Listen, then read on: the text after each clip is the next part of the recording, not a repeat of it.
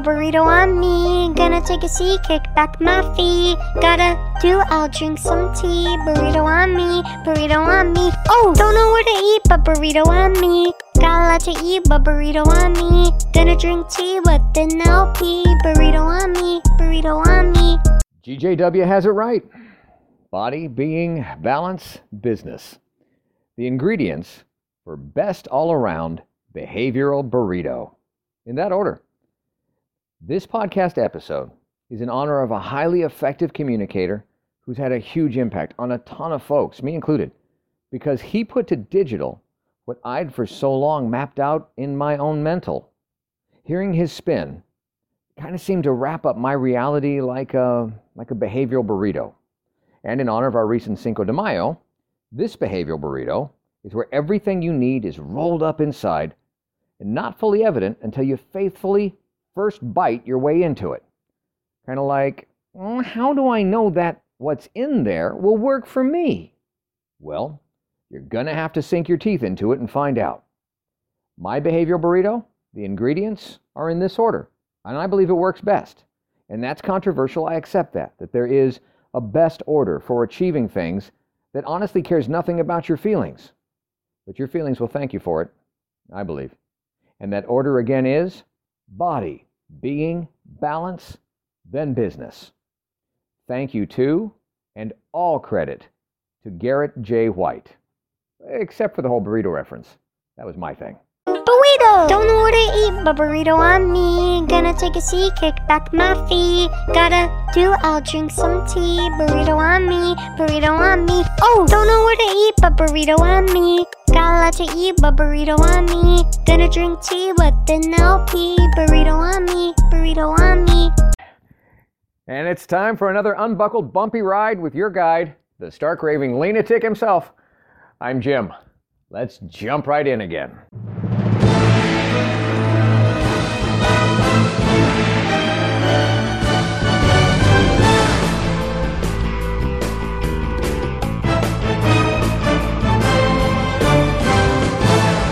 Welcome to my podcast based on my brand new book, available on Amazon Live Life Lean. L E A N. It's a year long guide to gratitude and our daily grind. The book that combines some timeless wisdom from a whole lot of the world's wiser people with the reflections, reactions, and wisecracks of the guide's author, me. And it guides you, the reader, through the simplest system for a happy, healthy, authentic, and genuinely grateful everyday experience. I urge you to get the book. Of course I do. I wrote it. It's either at Amazon or at my website, ammpurage.com. A M M P U R A G E. But even without it, let's make next week better than last, our next year better than the past, and get started now with today's episode of. When people contact me for my help, they got no idea what they're getting into. They tell themselves, yeah, I'll just look for a trainer with a lot of experience. Hey, this gym guy says here he's got over 35 years' experience. I'll hire him. And then the fun unpacking begins. Where do I begin? Well, I mean, I just had a new client call me this morning. Someone who's worked fully, you know, they've worked successfully with other trainers from other parts of the country in their past. And after they checked out our website, ammpurage.com, they checked out the website, they gave me a call. We chit chatted, then we cut the chit and got to the chase, and we chatted about specifics. Now that's where I heard what I needed to know, but was not the answer to what I'd asked about. See, I asked, I asked him about what he'd learned from the past that he believed could be beneficial to apply now, to apply this time, to go get those goals he said he hadn't wanted. His answers, well, they were all about exercises he'd done and trainers he'd worked with before, and well, well, that was pretty much it. It's for that reason, I believe, that this man was well trained, but not, well, not well changed. And both he and I are getting too damn old to make the same mistakes time and again. So this time I told him, this time would be different. We weren't just going to change what he saw on the scale. We were going to change who he saw in the mirror. all decked out or naked and afraid. See, future full on foundational success is like time travel, alternating between revisiting the past while envisioning the future. Envisioning it so clearly that the future shows us what from the past will help us get there, and what from the past has held us back from already being there. Time travel, like it really existed, but time travel has been said that it's like a burrito, overlapping at points and full of stuff where we think we know what's in there, and still some stuff we can't see till we get inside. So it is with our behaviors. And to build our best tomorrow, we got to build a better behavioral burrito today. And the ingredients, they're in this order body, being, balance, and business. And yet, so many of us, we live like if I just get my business successful enough, I'll have the life that I want to live. Hey, buddy, your burrito, you built it backwards. So when someone says that they're going to change themselves and their lives, you got to go for body blows first. And yeah, I know, folks, there's those out there who will say that this is a shallow pool of healing to tiptoe into, to put our body before our spiritual being. But hey, that body, God gave it to you, so take care of it. Or do you want to someday face the head heavenly honcho himself and explain why you showed up knocking on them pearly gates 10 years ahead of schedule because you pizzaed and pork rinded and Pabst blue ribboned yourself from a vertical 511 to a horizontal subterranean six feet under, and you did it in record time. Is that what you want? Hmm? How effective can you or can anyone be spiritually, philanthropically, lovingly from a cardiac and stroke induced wheelchair? See, that wheelchair doesn't make you worthless, but in what you can contribute, I'll bet it does make you worth less. All of our actions, all of your actions, and all of our inactions today, tomorrow, they're all taken by that physical body. If we don't take care of it first, we can't be very effective humans with our spirits trapped inside a sick bag of bones. We're adding very little good to this world because our flesh is too sick and too weak to even house the spirit that God chose to bond and bind to our unique flesh. Neglecting your temple disrespects God's plan. So, Behavioral burrito ingredient numero uno is your body.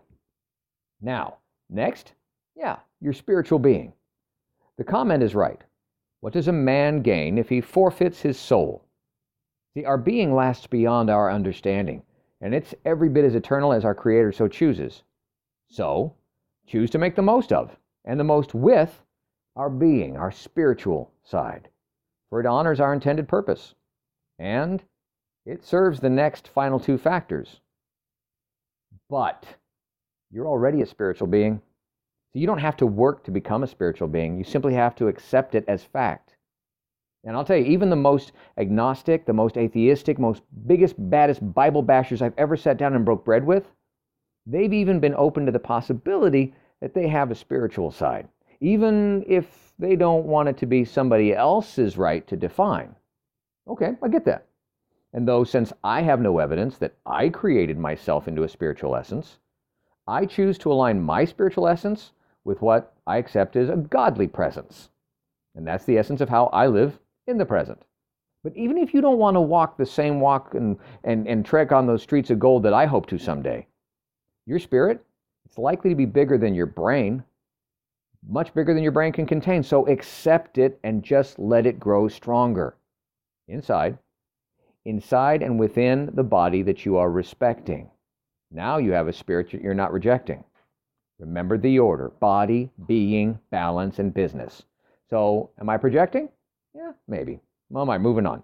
Remember that being is the number two ingredient that you'll find being inside your bigger life behavioral burrito. Now, back to speaking of am I projecting?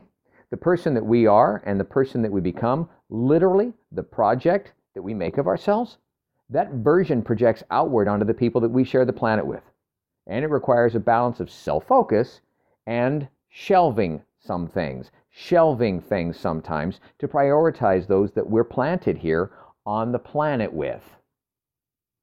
Balance is burrito part number three. Balance outside of only ourselves. Balance our everyday, recognizing that we're not the center of this world, and that just like it was written, it's not even good for man to be alone. For if man falls, if man fails, who will help him up? Who will have his back? A cord of three strands is not easily broken. Hmm, I love to get people thinking about who the cord of three strands is made up of. See, we're here to coexist, co create. We're here for community, not to coerce others for our own small agendas. But if all we work to serve and all we work to deserve is other folks, then we're dependent on our own codependency. So, first, we put the oxygen mask on our own body and let our own spiritual being breathe deeply. Because those are the only two that you were actually put on the planet to take good care of. But then, after choices we've made, the paths that we've traveled, people that we joined with and invited in, our actions actually act on us and act on them. So choose your changes as choice chances for a balance, a balance that's bigger than just you or just me. Because remember, a man all wrapped up in himself makes a very small package and an even smaller burrito, kind of like a mini burrito, like a burritito. Burritito. Finally, business. Business is all about what you produce beyond just you, beyond ourselves. And it's what contributes to God's plans for all of us as a human race entrepreneurial business, philanthropical business, managerial business, or sometimes just subservient business. Handle your business because it's yours to accept blame, yours to look back and prevent shame. It's yours to successfully claim. It's your business. Get on it. God doesn't need our business success. No matter what some televangelist tells you, God doesn't need our business success. But God knows that we need it. So work is unto the Lord, it's written, not because of who God is, but because of who we are, who you are to God. Who are you to God? You are a physical reality. You're spiritually inspired and infused. You were communally created, and you are uniquely and productively capable. Body, spiritual being, humanly balanced, with business to be successful at. Because God created no one to live a purpose of self abuse, a purpose of self neglect, a purpose of self isolation or self doubt. What God did create was, well, God created a powerful, capable construct when God constructed you. And me too. Now, more words of wisdom to wow your socks off from the Live Life Lean Guide itself. Entry 148. Nothing is harder to direct than a man in prosperity. Nothing more easily managed than one in adversity. Plutarch. And the guide's point of view on this? Those who listened and served Christ did so humbly, not puffed up, like they were best friends with God, because they had nothing to cling to or prevent them from lending a helping hand. What do you think about this? Using the Live Life Lean system, what have you learned lately that's new? What have you earned that wasn't simply given to you? Where have you added to the world that was bigger than you? Be grateful for that. Reflect on it, respect it, and navigate somewhere next. Thank you for listening. I hope you're enjoying your copy of the Live Life Lean L E A N guide. Enjoying it almost as much as I did creating it. And if you don't have a copy yet, go on over to ammpurage.com or Amazon and get started today experiencing the amazing power of knowing every day is literally yours to be grateful about. And you need never feel unfulfilled again. I'm Jim Hall. And until next time, good health, God bless. And now, go get a little dirty learning something new earning what's not given to you, adding to this crazy world that we share, and navigating your way to something new and next.